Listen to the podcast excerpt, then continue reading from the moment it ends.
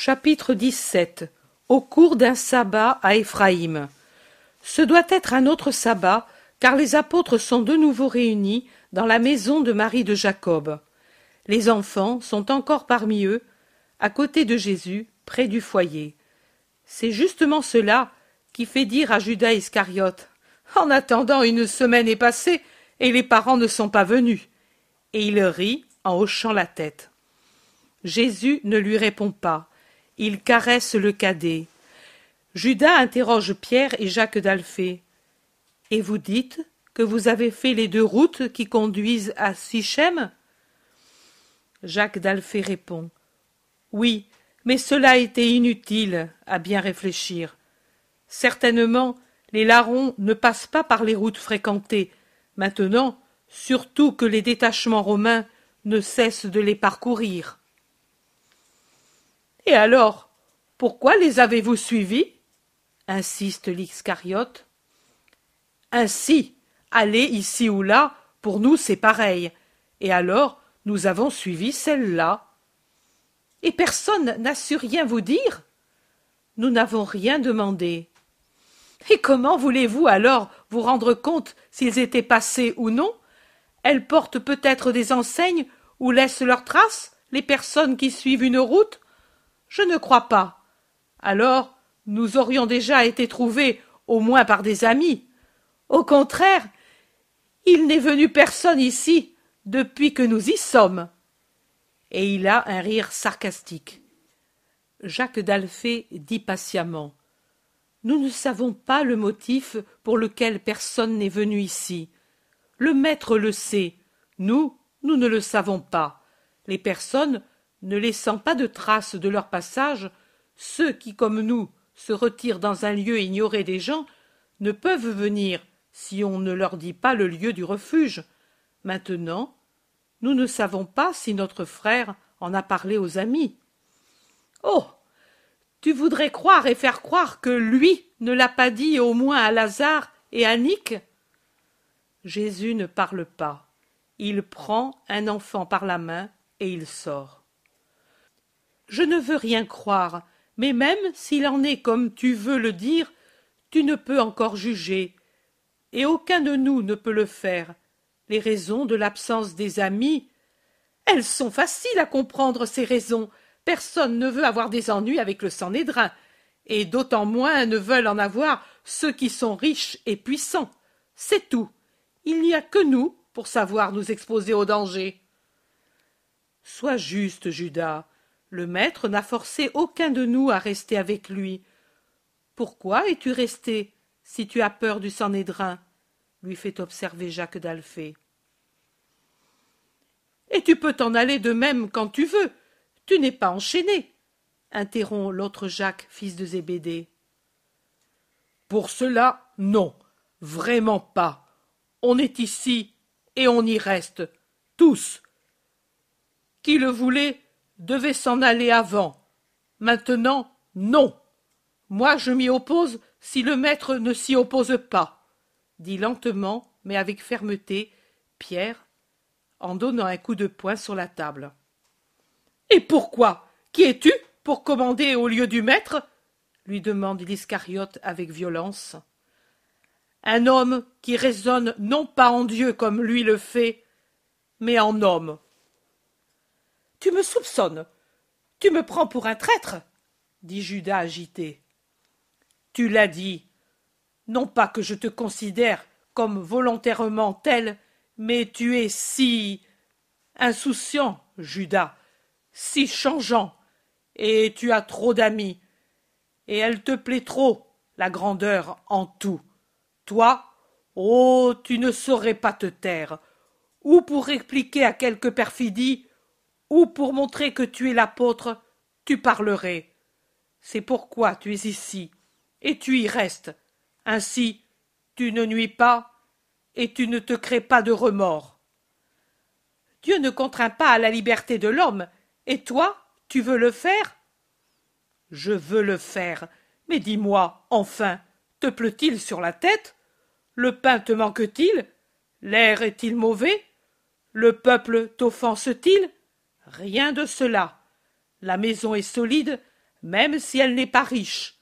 L'air est bon, la nourriture ne t'a jamais manqué. La population t'honore.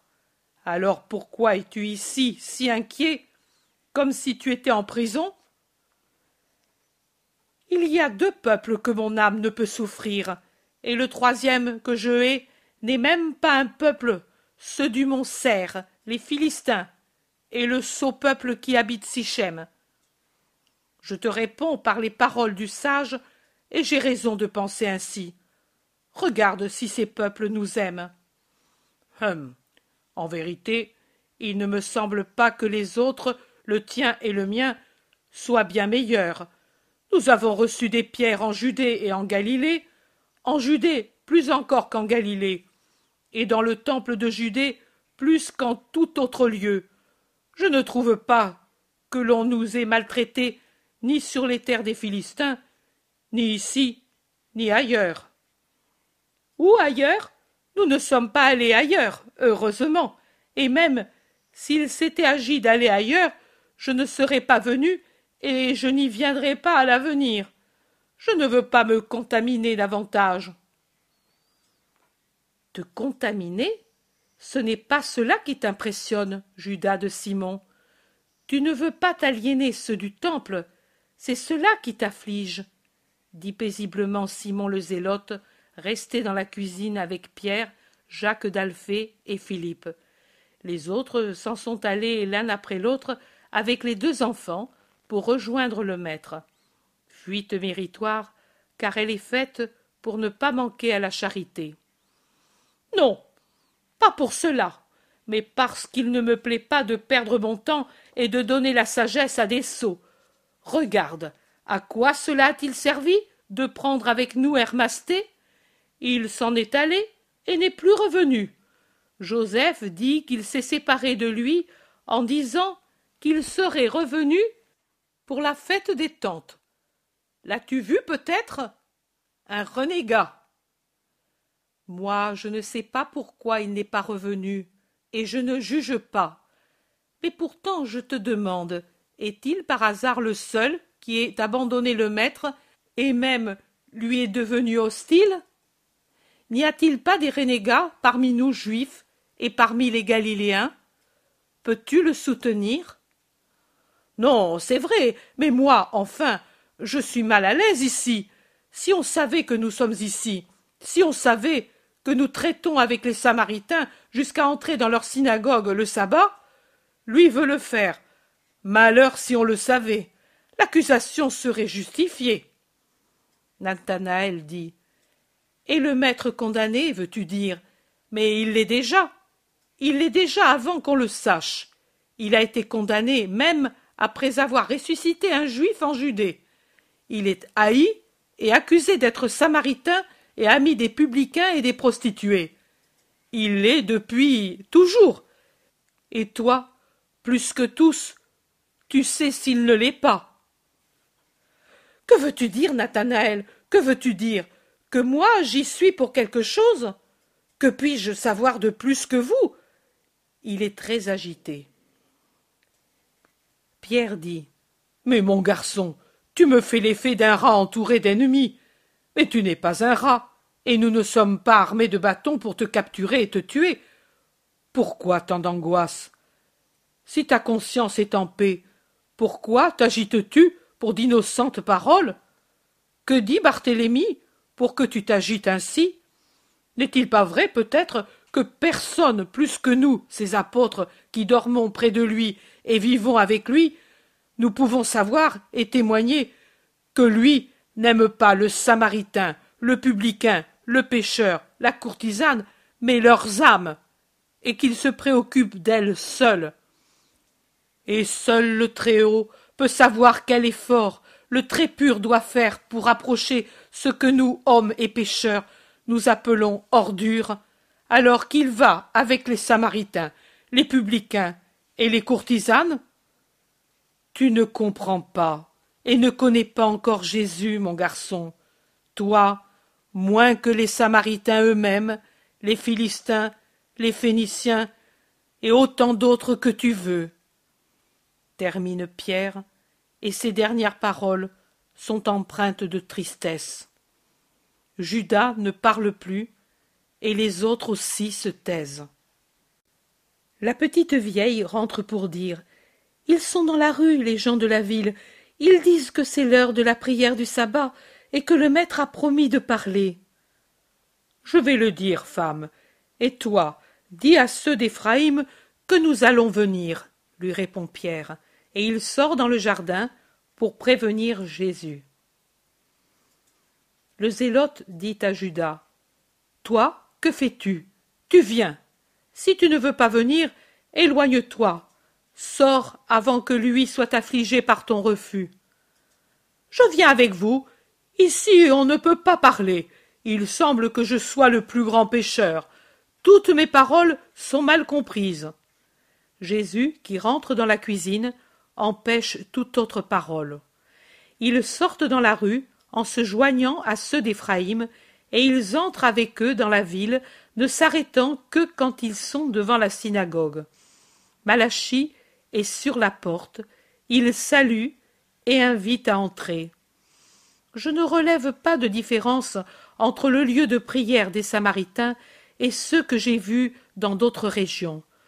Toujours les mêmes lampes, les mêmes pupitres et les mêmes étagères avec les rouleaux dessus, la place du chef ou de celui qui enseigne à sa place, sinon qu'ici il y a beaucoup moins de rouleaux que dans les autres synagogues. Nous avons déjà fait nos prières en t'attendant. Si tu veux parler, quel rouleau demandes-tu, maître? Je n'en ai besoin d'aucun. En outre, tu n'aurais pas ce que je veux expliquer, répond Jésus. Et puis il se tourne vers les gens et commence son discours. Quand les Hébreux furent renvoyés dans leur patrie par Cyrus, roi des Perses, afin de reconstruire le temple de Salomon détruit cinq décennies auparavant, l'autel fut rétabli sur ses bases, et sur lui brûla l'holocauste journalier soir et matin, et l'holocauste spécial des premiers de chaque mois, et celui des solennités consacrées au Seigneur, ou les holocaustes des offrandes individuelles. Ensuite, après que l'on eut rétabli ce qui était indispensable et imposé pour le culte, ils mirent la main la seconde année du retour à ce que l'on pourrait appeler le cadre du culte, son extérieur.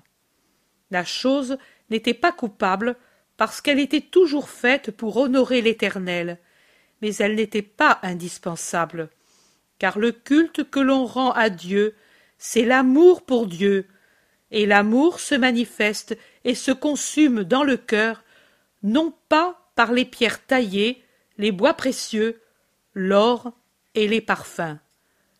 Tout cela est de l'extérieur propre à satisfaire l'orgueil d'une nation ou d'une ville, plus qu'à honorer le Seigneur. Dieu veut un temple de l'esprit, il ne se contente pas d'un temple de murs et de marbre, mais vide d'esprit rempli d'amour. En vérité, je vous dis que le temple d'un cœur pur et plein d'amour est le seul que Dieu aime et dans lequel il fait sa demeure avec ses lumières, et que ce sont de sottes estimations celles qui répartissent les régions et les villes d'après la beauté particulière de leur lieu de prière. Pourquoi rivaliser en fait de richesse et d'ornement dans les maisons où on invoque Dieu? Est-ce que par hasard le fini peut satisfaire l'infini Fut-il même dix fois plus beau que le temple de Salomon et que les palais royaux réunis? Dieu, l'infini, qui ne peut être contenu et honoré par aucun espace ni aucune magnificence matérielle, trouve l'unique lieu digne de l'honorer comme il convient et comme il est possible, et même veut l'être renfermé dans le cœur de l'homme, car l'esprit du juste est un temple sur lequel plane, parmi les parfums de l'amour, l'esprit de Dieu, et bientôt il sera un temple où l'esprit fera une réelle demeure, un étreint, comme dans le ciel. Et il est écrit que dès que les maçons eurent jeté les fondements du temple, les prêtres vinrent avec leurs ornements et les trompettes, et les Lévites avec les cymbales, suivant les ordonnances de David. Et ils chantèrent qu'il faut louer Dieu parce qu'il est bon et que sa miséricorde est éternelle. Et le peuple exultait. Mais beaucoup de prêtres, de chefs, de lévites et d'anciens versèrent un déluge de larmes en pensant au temple qui existait auparavant. Et ainsi, on ne pouvait distinguer les voix plaintives de celles qui jubilaient, tant elles étaient mêlées. Et on lit encore qu'il y eut des peuples voisins qui molestèrent ceux qui construisaient le temple. Ces derniers voulaient se venger d'avoir été repoussés par les constructeurs quand ils s'étaient offerts de construire avec eux, car eux aussi cherchaient le Dieu d'Israël, le Dieu unique et vrai. Et ces difficultés interrompirent les travaux tant qu'il ne plut pas à Dieu de les faire poursuivre. Cela se lit dans le livre d'Esdras. Combien de leçons et quelles leçons donne le passage que j'ai dit? Il y a d'abord celle déjà dite sur la nécessité que le culte vienne du cœur et non exprimé par les pierres et les bois ou encore par de vêtements et des cymbales et des chants dont l'esprit est banni.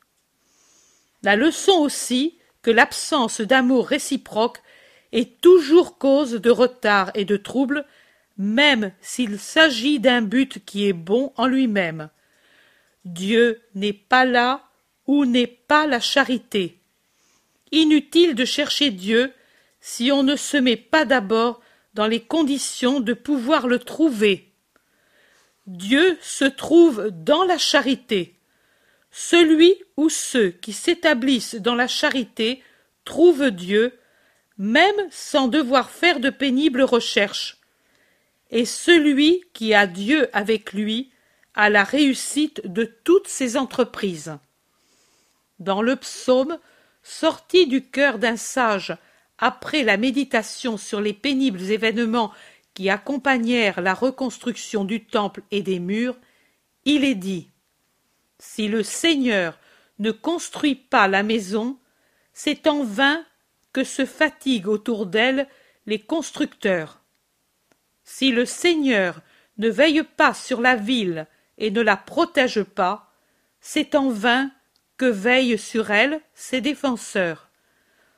Or, Comment Dieu peut-il être à édifier la maison s'il sait que ceux qui l'habiteront ne l'ont pas dans leur cœur, n'ayant pas d'amour pour leurs voisins?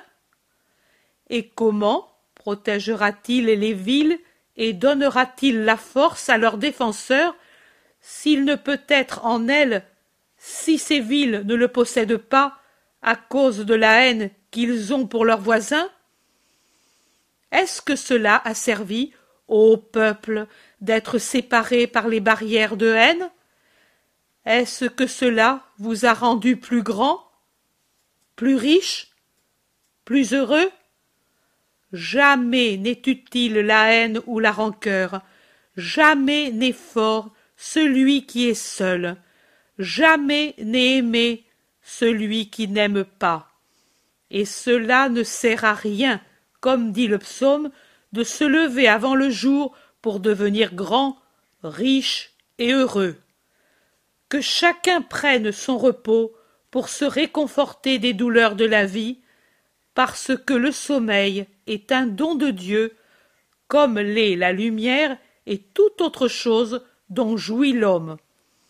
Que chacun prenne son repos, mais que dans son repos et dans ses veilles, il est pour compagne la charité, et ses travaux prospéreront, et prospéreront sa famille et ses intérêts, et surtout prospérera son esprit, et il conquérera la couronne royale des fils du Très-Haut et des héritiers de son royaume. Il est dit que pendant les hosannas du peuple, Certains pleuraient à chaudes larmes parce qu'ils pensaient au passé et le regrettaient. Mais il n'était pas possible de distinguer les voix différentes dans le tumulte des cris.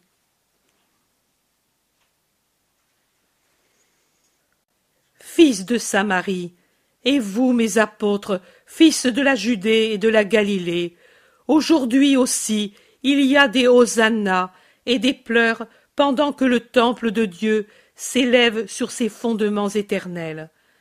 Maintenant aussi il en est qui s'opposent aux travaux et qui cherchent Dieu là où il n'est pas.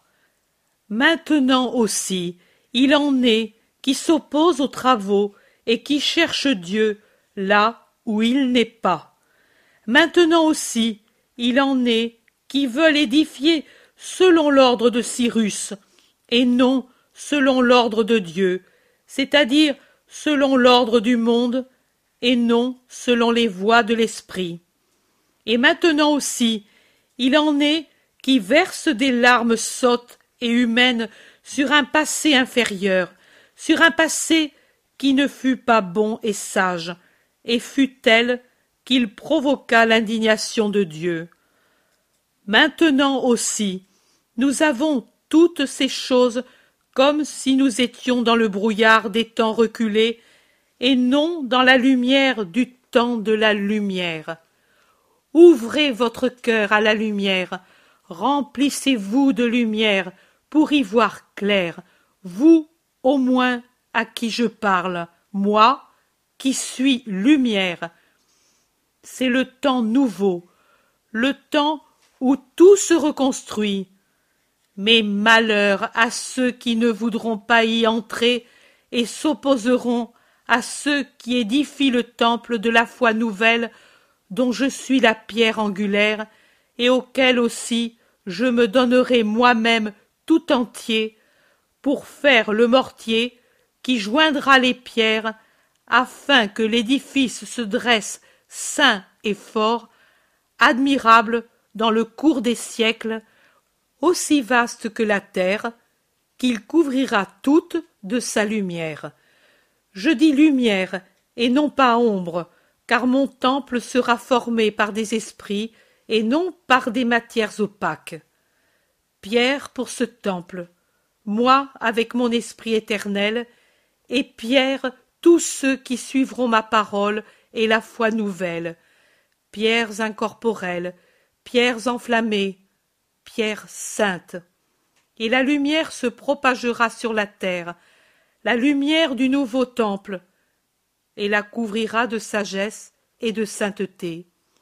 Et au dehors ne resteront que ceux qui, avec leurs larmes impures, pleureront et regretteront le passé, parce qu'il était pour eux une source de profit et d'honneur tout humain. Ouvrez-vous temps et au temple nouveau, ô homme de Samarie. En lui tout est nouveau, et les antiques séparations et les frontières matérielles de pensée et d'esprit n'existent plus. Chantez, puisque l'exil hors de la cité de Dieu va finir. Êtes-vous heureux par hasard d'être comme des exilés, comme des lépreux, pour les autres d'Israël Êtes-vous heureux de vous sentir comme expulsés du sein de Dieu? Car cela vous le sentez, vos âmes le sentent, vos pauvres âmes resserrées dans vos corps, sur lesquels vous faites dominer votre pensée entêtée, qui ne veut pas dire aux autres hommes Nous avons erré, mais maintenant, comme des brebis dispersées, nous revenons au bercail. Vous ne voulez pas le dire aux autres hommes, et cela est déjà mal. Mais au moins, dites-le à Dieu, même si vous étouffez le cri de votre âme. Dieu entend le gémissement de votre âme qui est malheureuse d'être exilée de la maison du Père universel et très saint. Écoutez les paroles du psaume graduel. Vous êtes bien des pèlerins qui depuis des siècles allez vers la haute cité, vers la vraie Jérusalem, vers la Jérusalem céleste. C'est de là, du ciel, que vos âmes sont descendues pour animer une chair. C'est là qu'elles désirent retourner. Pourquoi voulez-vous sacrifier vos âmes, leur faire perdre l'héritage du royaume? Quelle faute ont-elles d'être descendues dans des chairs conçues en Samarie Elles viennent d'un unique Père. Elles ont le même Créateur qu'ont les âmes de Judée et de Galilée, de la Phénicie ou de la Décapole. Dieu est la fin de tout esprit. Tout esprit tend vers ce Dieu. Même si des idolâtries de toutes espèces ou des hérésies funestes, des schismes, des manques de foi la tiennent dans une ignorance du Dieu vrai qui serait absolue si l'âme n'avait en elle, ineffaçable, un souvenir embryonnaire de la vérité et une aspiration vers elle. Oh. Faites grandir ce souvenir et cette aspiration. Ouvrez les portes à votre âme. Que la lumière y entre, qui entre la vie, qui entre la vérité, que soit ouvert le chemin, que tout entre en flots lumineux et vitaux, comme les rayons du soleil et les flots et les vents des équinoxes, pour que de son embryon l'arbre s'élance vers les hauteurs, toujours plus près de son Seigneur. Sortez de l'exil, chantez avec moi. Quand le Seigneur fait revenir de la captivité, l'âme semble rêver de joie notre bouche se remplit de sourires et notre langue de jubilation. Maintenant, on dira, le Seigneur a fait de grandes choses pour nous. Oui, le Seigneur a fait de grandes choses pour vous, et vous serez inondés de joie. Ô mon Père, je te prie, pour eux comme pour tous, fais revenir, ô Seigneur, ces prisonniers, ceux-ci qui à tes yeux et aux miens sont pris dans les chaînes d'une entêtée erreur. Ramène-les, ô Père, comme un torrent qui se jette dans un grand fleuve, dans la grande mer de ta miséricorde et de ta paix. Mes serviteurs et moi, c'est dans les larmes que nous semons en eux ta vérité. Père, fais qu'au temps de la grande moisson, nous puissions, nous tous, tes serviteurs, en enseignant ta vérité, moissonner joyeusement dans ces sillons, qui maintenant semblent seulement parsemés de plantes épineuses et empoisonnées, le grain de choix de tes greniers. Père, Père, à cause de nos fatigues, de nos larmes, de nos douleurs, de nos sueurs, de nos morts, qui ont été et seront les compagnons des semeurs, fais que nous puissions venir à toi, en portant comme des gerbes les prémices de ce peuple, les âmes qui de nouveau seront nées à la justice et à la vérité, pour ta gloire. Amen. Le silence, qui était vraiment impressionnant, tant il était absolu dans une si grande foule qui remplissait la synagogue et la place devant elle, fait place à un chuchotement discret, puis à un murmure qui grandit jusqu'à devenir une rumeur, s'épanouit enfin en hosanna. Les gens gesticulent, commentent et acclament. Comme c'est différent ici de la conclusion des discours du temple. Malachi dit au nom de tous Toi seul, peut dire ainsi la vérité, sans offenser ni mortifier. Tu es vraiment le Saint de Dieu. Prie pour notre paix. Nous sommes endurcis par des siècles de croyance et des siècles d'affront, et nous devons rompre cette dure écorce qui nous enveloppe. Et pour nous, de la compassion. Davantage encore, de l'amour. Ayez la bonne volonté, et l'écorce se fendra d'elle-même. Que la lumière vienne à vous.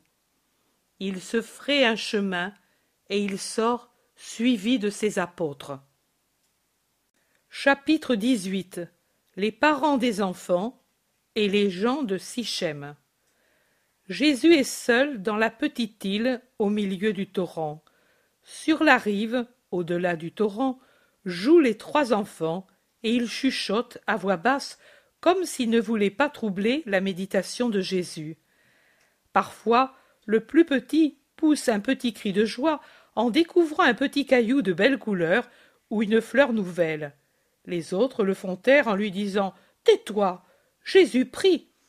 Et le chuchotement reprend pendant que les petites mains brunes construisent avec le sable des petits blocs et des cônes qui, dans leur imagination enfantine, devraient être des maisons et des montagnes. Là-haut, le soleil resplendit, gonflant toujours plus les bourgeons sur les arbres et ouvrant les boutons dans les prés. Le feuillage vert-gris du peuplier tremble, et les oiseaux à son sommet se chamaillent en des rivalités d'amour qui se terminent tantôt par un chant, tantôt par un cri de douleur. Jésus prie, assis sur l'herbe, séparé par une touffe de joncs du sentier de la rive, il est absorbé dans son oraison mentale. Parfois, il lève les yeux pour observer les petits qui jouent sur l'herbe, puis il les baisse de nouveau pour se plonger dans ses pensées. Un bruit de pas parmi les arbres de la rive et l'arrivée subite de gens sur la petite île mettent en fuite les oiseaux qui s'envolent de la cime du peuplier, mettant fin à leur carrousel avec des cris effrayés. Jean ne voit pas tout de suite Jésus qui est caché par des joncs, et, un peu interdit, il crie Où es-tu, maître? Jésus se lève alors que les trois enfants de la rive opposée. Il est là-bas, derrière les hautes herbes. Mais Jean a déjà vu Jésus, et il va vers lui en disant Maître, ils sont venus, les parents, les parents des enfants, et avec beaucoup de gens de Sichem. Ils sont allés chez Malachi, et Malachi les a conduits à la maison. Je suis venu te chercher. Et Judas, où est-il? Je ne sais pas, maître. Il est sorti tout de suite après que tu es venu ici, et il n'est plus revenu. Il doit être en ville. Veux-tu que je le cherche? Non, il ne faut pas. Reste ici avec les enfants. Je veux d'abord parler aux parents. Comme tu veux, maître. Jésus s'en va, et Jean rejoint les enfants et se met à les aider dans leur grande entreprise d'établir un pont sur un fleuve imaginaire fait de longues feuilles de roseau disposées sur le sol pour représenter l'eau. Jésus entre dans la maison de Marie de Jacob qui est sur la porte à l'attendre et qui lui dit Ils sont montés sur la terrasse, je les y ai conduits en leur offrant de se reposer. Mais voici Judas qui accourt du village. Je vais l'attendre et puis préparer de quoi se restaurer pour les pèlerins qui sont très fatigués. Jésus aussi attend Judas dans l'entrée qui est un peu sombre par rapport à la lumière extérieure. Judas ne voit pas tout de suite Jésus et d'un air hautain il dit à la femme en entrant Où sont les gens de Sichem? Déjà partis peut-être. Et le maître? Personne ne l'appelle? Jean. Il voit Jésus et change de ton pour dire Maître, je suis accouru quand j'ai su, par pur hasard. Tu étais déjà à la maison? Il y avait Jean, et il m'a cherché. Moi, j'y aurais été aussi, mais à la fontaine, des gens m'avaient invité à leur expliquer certaines choses. Jésus ne répond rien. Il n'ouvre bouche que pour saluer ceux qui l'attendent, assis en partie sur les murets de la terrasse, en partie dans la pièce qui s'ouvre sur elle, et qui, en le voyant, se lèvent pour lui faire honneur. Jésus, après les avoir salués collectivement, les salue chacun par son nom, à l'étonnement joyeux de ceux-ci qui lui disent Tu te souviens encore de nos noms? Ce doit être des habitants de Sichem. Et Jésus répond De vos noms, de vos visages et de vos âmes. Vous avez accompagné les parents des enfants Ce sont eux Ce sont eux. ils sont venus les prendre, et nous nous sommes joints à eux pour te remercier de ta pitié pour ces petits enfants d'une femme de Samarie. Il n'y a que toi pour faire ces choses. Tu es toujours le saint qui ne fait que des œuvres saintes. Nous aussi, nous nous souvenons toujours de toi. Et maintenant, sachant que tu étais ici, nous sommes venus pour te voir et pour te dire que nous te sommes reconnaissants d'avoir choisi de te réfugier chez nous et de nous avoir aimés dans les fils de notre sang. Mais maintenant, écoute les parents. Jésus, suivi de Judas, se dirige vers eux et les salue de nouveau pour les inviter à parler. Nous, nous ne savons pas, si tu le sais, nous sommes les frères de la mère des enfants, et nous étions très fâchés avec elle parce que sottement et contre nos conseils, elle avait voulu ce mariage malheureux.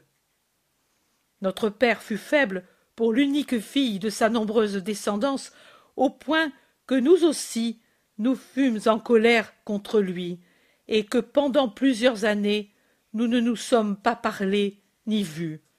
Puis, sachant que la main de Dieu s'appesantissait sur la femme, et que c'était la misère dans sa maison, car une union impure n'a pas la défense de la bénédiction divine, nous avons repris dans notre maison notre vieux père, pour qu'il n'eût pas d'autre douleur que la misère dans laquelle languissait la femme. Et puis, elle est morte, et nous l'avons su. Tu étais passé depuis peu, et nous parlions de toi entre nous. Et nous, en surmontant notre indignation, nous avons offert à l'homme, par l'intermédiaire de lui, et lui, de de Sichem, de reprendre les enfants. Ils étaient par moitié de notre sang. Il répondit qu'il préférait les voir morts de mort que vivants de notre pain. Nous n'avons pas eu les enfants, ni le corps de notre sœur, même pas lui, pour qu'il eût une sépulture selon nos rites. Et alors nous lui avons juré la haine ainsi qu'à sa descendance. Et la haine l'a frappé comme une malédiction, au point qu'après avoir été libre, il devint serviteur, et de serviteur, un cadavre mort comme un chacal dans une tanière puante. Nous ne l'aurions jamais su, car depuis longtemps tout était mort entre nous et nous avons eu grand peur, cela seulement, quand il y a maintenant huit nuits, nous avons vu paraître dans notre air les larrons. Et puis, sachant pourquoi ils avaient paru, l'indignation, plutôt que la douleur, nous mordit comme du venin, et nous nous sommes hâtés de congédier ces voleurs en leur offrant une bonne récompense pour avoir leur amitié et nous avons été étonnés en les entendant dire qu'ils s'étaient déjà payés et qu'ils ne voulaient rien d'autre. Judas rompt à l'improviste le silence attentif que tous gardent par un éclat de rire ironique et il crie Leur conversion totale en vérité. Jésus le regarde avec sévérité, les autres avec étonnement, et celui qui parle continue. Et que pouvais-je attendre de plus d'eux? N'était-ce pas déjà beaucoup d'être venu amener le pastoureau en défiant les dangers sans prendre de récompense? À une vie malheureuse, il faut une manière de faire malheureuse. Certainement, il ne fut pas important le butin fait sur ce seau, mort comme un vagabond. Pas important et à peine suffisant pour eux qui devaient suspendre leur vol pendant dix jours au moins. Et leur honnêteté nous a tellement étonnés, tellement, que nous leur avons demandé quelle voix leur avait parlé pour leur inculquer cette pitié. Et nous avons appris ainsi que c'était un rabbi qui leur avait parlé. Un rabbi. Ce ne pouvait être que toi. En effet, aucun autre rabbi d'Israël ne pourrait faire ce que tu as fait. Et une fois qu'ils furent partis, nous avons interrogé de plus près le jeune pastoureau effrayé, et nous avons su plus exactement les choses. Tout d'abord, nous savions seulement que le mari de notre sœur était mort, et que les enfants étaient à Éphraïm chez un juste, et puis que ce juste, qui était un rabbi, leur avait parlé. Et tout de suite, nous avons pensé que c'était toi. Et entrés à Sichem, à l'aurore, nous en avons parlé avec eux, car nous n'avions pas encore décidé si nous accueillerions les enfants. Mais eux nous ont dit Et quoi? Voudriez-vous que ce soit en vain que le rabbi de Nazareth ait aimé les enfants Parce que c'est certainement lui, n'en doutez pas. Allons tous le trouver plutôt, car sa bienveillance est grande envers les fils de Samarie. Et une fois réglées nos affaires, nous sommes venus. Où sont les enfants? Près du torrent. Judas, va leur dire qu'ils viennent. Judas s'en va. Maître, c'est une dure rencontre pour nous. Il nous rappelle toutes nos peines, et nous demandons encore si nous allons les accueillir. Ce sont les enfants du plus violent ennemi que nous ayons eu au monde. Ce sont des fils de Dieu, ce sont des innocents. La mort annule le passé, et l'expiation obtient le pardon, même de Dieu. Voudriez-vous être plus sévère que Dieu, et plus cruel que les larrons, et plus obstiné qu'eux Les larrons voulaient tuer le pastoureau et garder les enfants. Lui, par prudence, eux, par humaine pitié envers des enfants sans défense. Le rabbi a parlé, et eux n'ont pas tué, et ils ont même accepté de vous amener le petit berger. Devrais-je connaître la défaite avec des cœurs droits, ayant vaincu le crime C'est que nous sommes quatre frères, et il y a déjà trente-sept enfants dans la maison. Et là, où trente-sept passereaux trouvent leur nourriture, parce que le Père des cieux leur fait trouver le grain. Est-ce que quarante ne le trouveront pas? Est-ce que par hasard la puissance du Père ne pourra pas procurer la nourriture à trois autres, ou plutôt quatre de ses fils? Est-ce que cette divine providence est limitée? Est-ce que l'infini aura peur de féconder davantage vos semences, vos arbres et vos brebis, pour qu'il y ait suffisamment de pain, d'huile, de vin, de laine et de viande pour vos enfants et les quatre autres pauvres petits restés seuls? Ils sont trois, maître. Ils sont quatre. Le pastoureau est orphelin lui aussi. Pourriez-vous, si Dieu vous apparaissait ici, soutenir que votre pain est tellement mesuré que vous ne pouvez nourrir un orphelin? La pitié pour l'orphelin est commandée par le Pentateuque.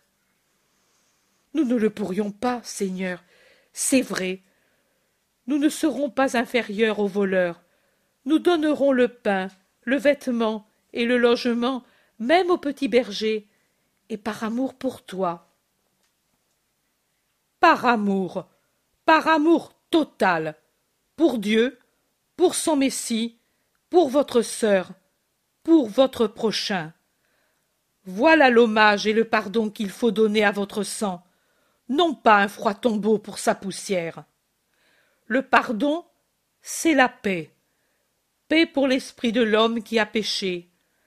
Mais ce ne serait qu'un pardon mensonger, tout extérieur, sans aucune paix pour l'esprit de la morte, votre sœur et mère de ses petits, si, à la juste expiation de Dieu, s'unissait pour la tourmenter, de savoir que ses enfants paient, innocents qu'ils sont, pour son péché.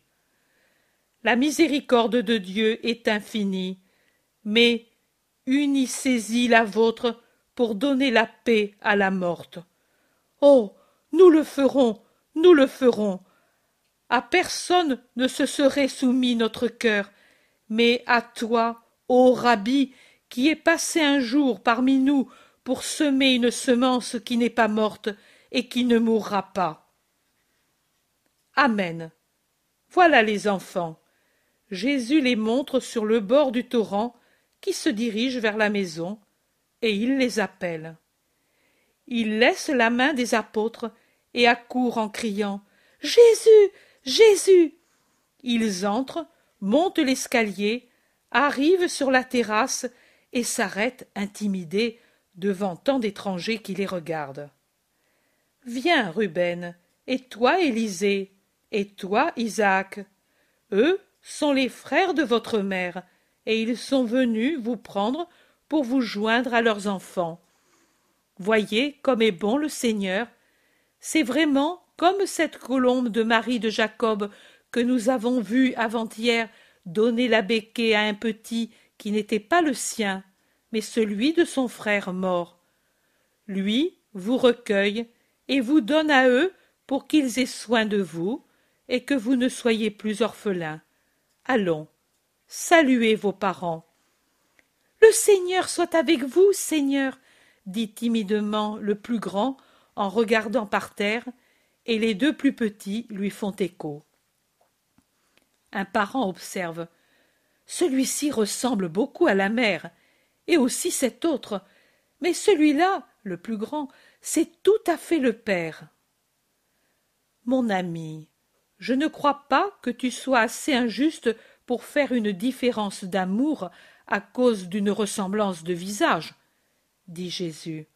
Oh non, cela, non, j'observais et je réfléchissais. Je ne voudrais pas qu'il ait aussi le cœur du Père. C'est un enfant encore tendre. Ces simples paroles trahissent pour sa mère un amour bien plus vif que tout autre amour. Il les tenait pourtant mieux que nous ne croyions. Ils sont bien vêtus et bien chaussés. Il avait peut-être fait fortune. Mes frères et moi, nous avons des vêtements neufs, car Jésus nous a habillés. Nous n'avions ni chaussures ni manteau, nous étions tout à fait comme le berger, dit le second, qui est moins timide que le premier. Nous te dédommagerons de tout, maître, répond un parent, et il ajoute. Joachim de Sichem avait les offrandes de la ville, mais nous y joindrons encore de l'argent. Non, je ne veux pas d'argent. Je veux une promesse, une promesse d'amour pour eux que j'ai arrachés au larron. Les offrandes. Malachie, prends-les pour les pauvres que tu connais, et fais-en une part à Marie de Jacob, car sa maison est bien misérable. Comme tu le veux. S'ils sont bons, nous les aimerons. Nous le serons, Seigneur. Nous savons qu'il faut l'être pour retrouver notre mère et remonter le fleuve jusqu'au sein d'Abraham, et ne pas enlever des mains de Dieu le filin de notre barque pour ne pas être emporté par le courant du démon, dit Ruben tout d'un trait. Mais que dit l'enfant? C'est une parabole qu'il a entendue de moi.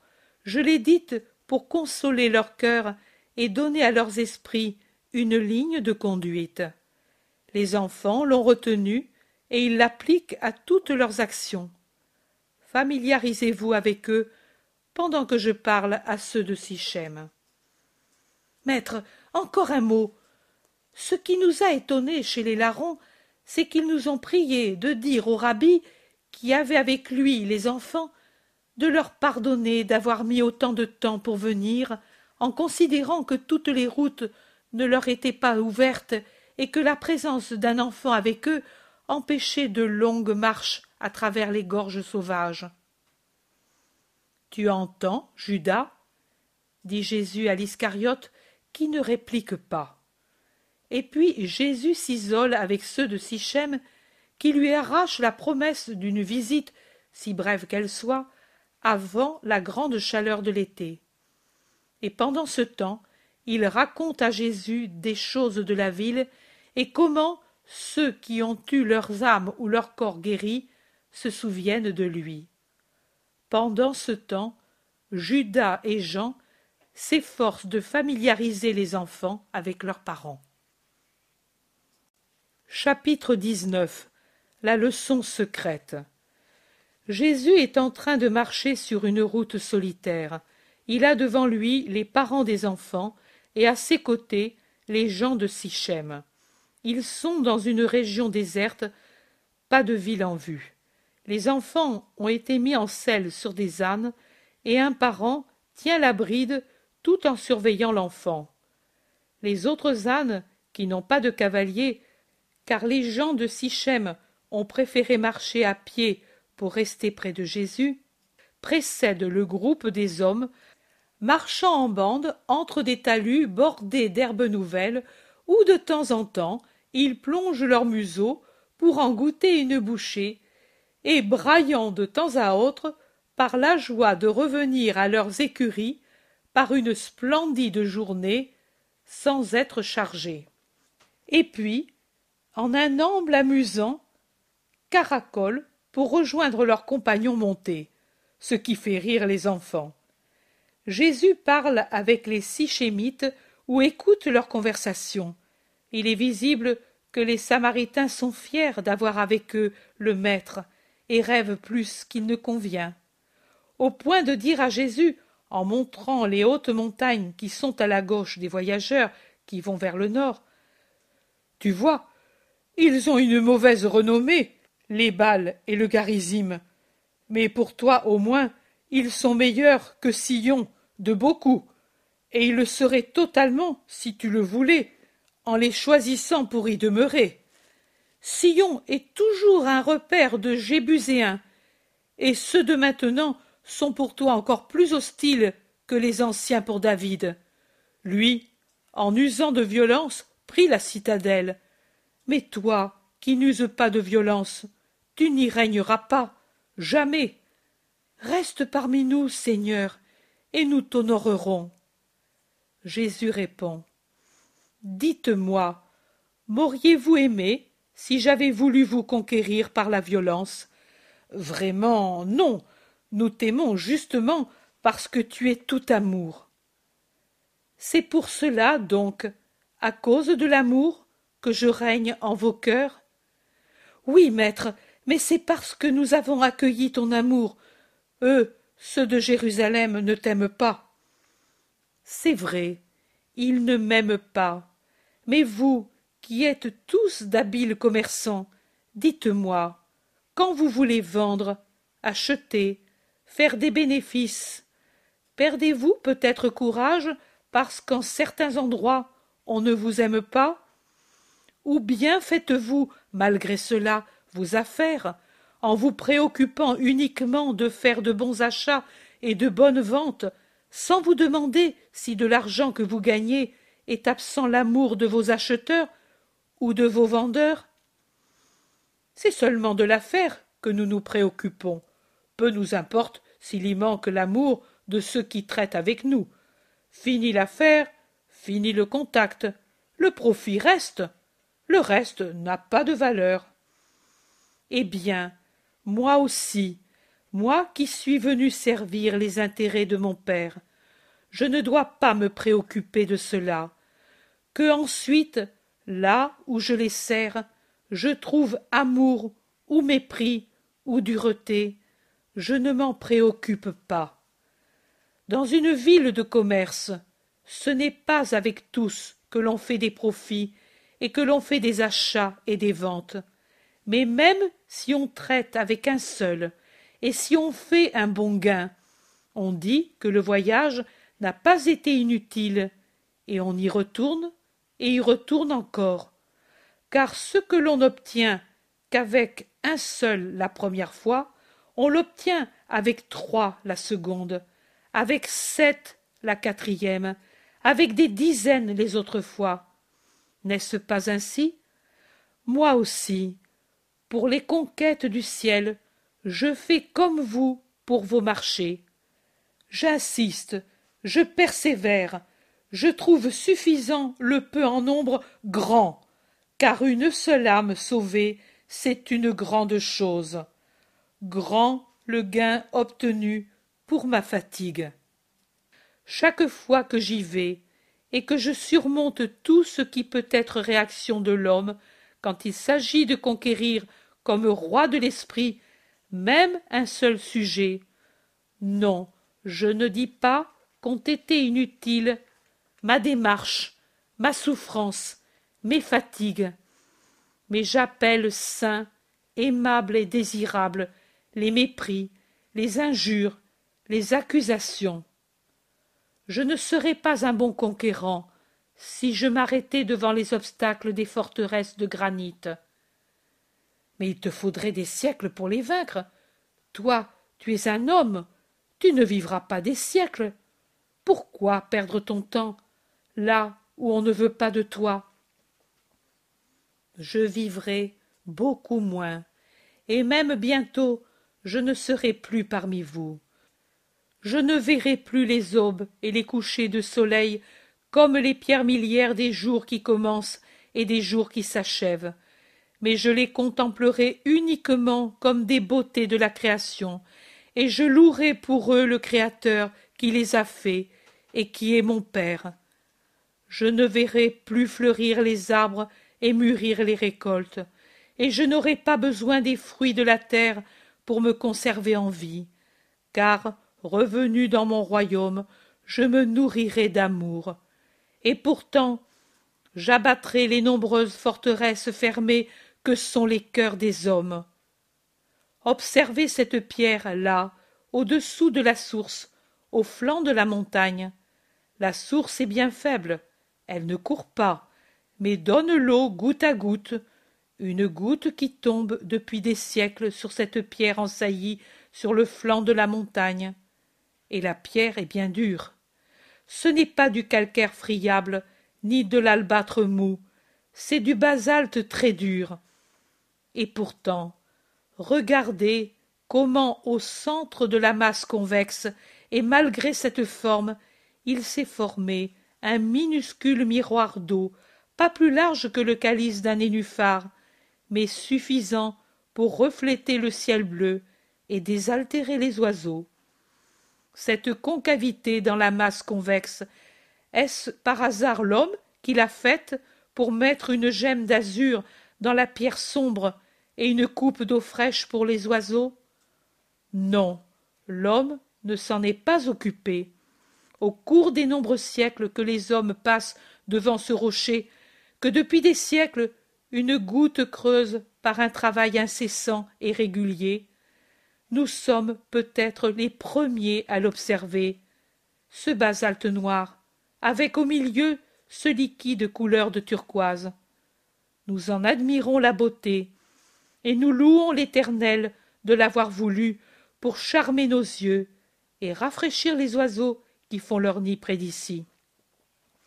Mais dites-moi, est-ce par hasard la première goutte qui a coulé en dessous de cette corniche basaltique qui surmonte le rocher et qui est tombée de sa hauteur sur la roche, qui a creusé la coupe qui reflète le ciel, le soleil, les nuages et les étoiles Non, des millions et des millions de gouttes, l'une après l'autre, l'une après l'autre, se sont succédées, jaillissant comme une larme de là-haut, tombant avec un scintillement pour frapper le rocher et y mourir avec une note de harpe et ont creusé d'une profondeur inappréciable tant elle était nulle la matière dure et ainsi pendant des siècles avec le mouvement régulier du sable dans un sablier pour marquer le temps.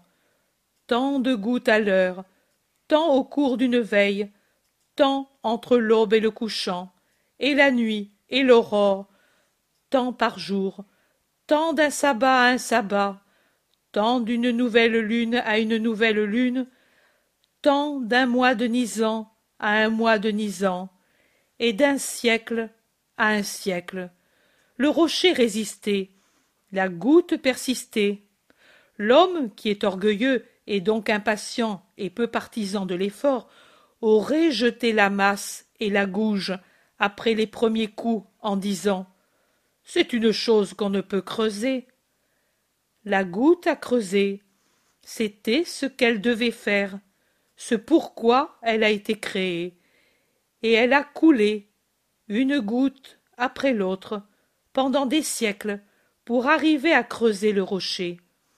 Et elle ne s'est pas arrêtée ensuite en disant Maintenant c'est le ciel qui pensera à nourrir la coupe que j'ai creusée avec les rosées et les pluies, les gelées et les neiges.